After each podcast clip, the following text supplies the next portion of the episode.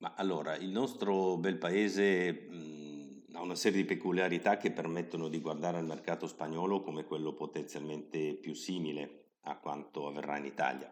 Tuttavia, la propensione all'esercizio fisico da una parte, che è superiore in Spagna rispetto all'Italia, è un clima che sicuramente in alcuni casi è, meno clemente no? in Italia rispetto alla Spagna, richiedono riflessioni e analisi che tengono un po' in considerazione eh, anche lo sviluppo del padel in altri territori, meglio se appunto territori europei.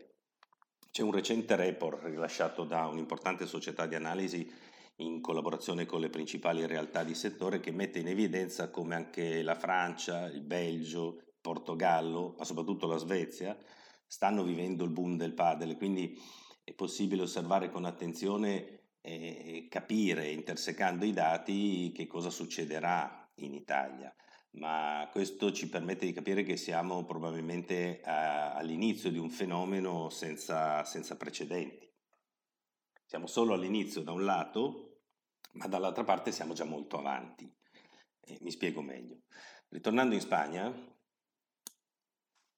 vede un eh, processo di crescita costante del numero di tesserati, ma soprattutto degli appassionati, al punto che si stima che oggi la penetrazione nel mercato abbia superato l'11% della popolazione, quindi supera i 5 milioni di praticanti, mentre in Italia sembra che ci si avvicini oggi a circa 800.000 praticanti, che sono un numero davvero importante, ma che sulla nostra popolazione rappresenta meno dell'1% no? in termini di penetrazione di mercato.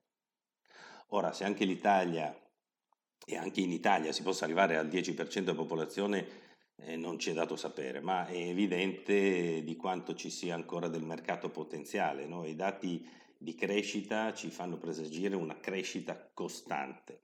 Quindi questa è un'ottima notizia per quanto riguarda la cosiddetta domanda. Quindi la domanda non è ancora satura, anzi siamo all'inizio della crescita della domanda. Un po' meno confortante è l'analisi dell'offerta.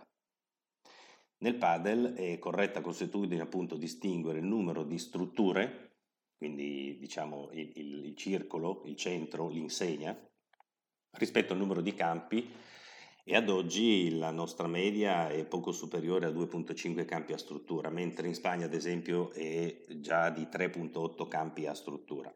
Ma questo è un aspetto che per ora possiamo in qualche modo tralasciare. In Spagna appunto il fenomeno è cresciuto dal 1968, seppur con accelerazioni importanti dal 2015 anche, anche in, quel, in quel territorio e oggi si possono contare più di 3.800 strutture con un totale di 14.000 campi. In Italia siamo già a 1.800 strutture con 4.700 campi e oltretutto le aperture non sembrano diminuire, eh, infatti come anticipato già a metà del 2002 sono state inaugurate rispetto a fine del 2021 altre 450 strutture con rispettivi altri 1000 campi. Quindi un'offerta che cresce molto velocemente, forse troppo velocemente. Sì, perché se torniamo al parallelismo Italia-Spagna possiamo dedurre che abbiamo già raggiunto la metà delle strutture presenti in Spagna, ma che siamo circa un sesto dei praticanti. Quindi si potrebbe venire a creare presto un problema, chiamiamolo così, di saturazione dell'offerta, dato che non si stanno rispettando i tempi di crescita della domanda. No? Quindi abbiamo, siamo andati molto più velocemente con l'apertura dei campi rispetto che il numero di praticanti. Attenzione, non è che l'eventuale avvicinamento di una saturazione della domanda crei immediatamente la difficoltà e la chiusura dei centri o una perdita economica. Anzi, è possibile che permetta il miglioramento stesso dell'offerta, no? Quindi è possibile che ad andare in sofferenza saranno per primi quegli impianti caratterizzati da una bassa qualità, quelli che sull'onda del boom appunto hanno messo lì due campi cercando di pagarli anche poco e che non hanno investito in modo corretto.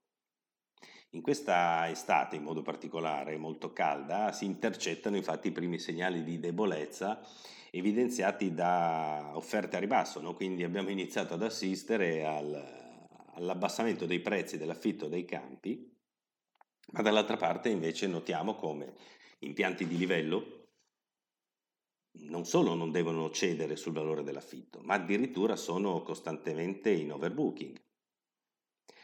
Sono certo, sono sicuro che in questo particolare ambito, a differenza di altri, non sarà la proposta low cost a vincere. Eh, questo perché il padel è un gioco che coinvolge, che appassiona, eh, in Spagna si dice te persegue, no? quindi ti, ti, ti, perseguita, ti insegue, è un po' come una vera febbre che si crea da parte dei, dei, dei giocatori che vanno in fissa, no? quindi andando in fissa, essendo molto motivati, cercano sicuramente di più la qualità rispetto alla convenienza.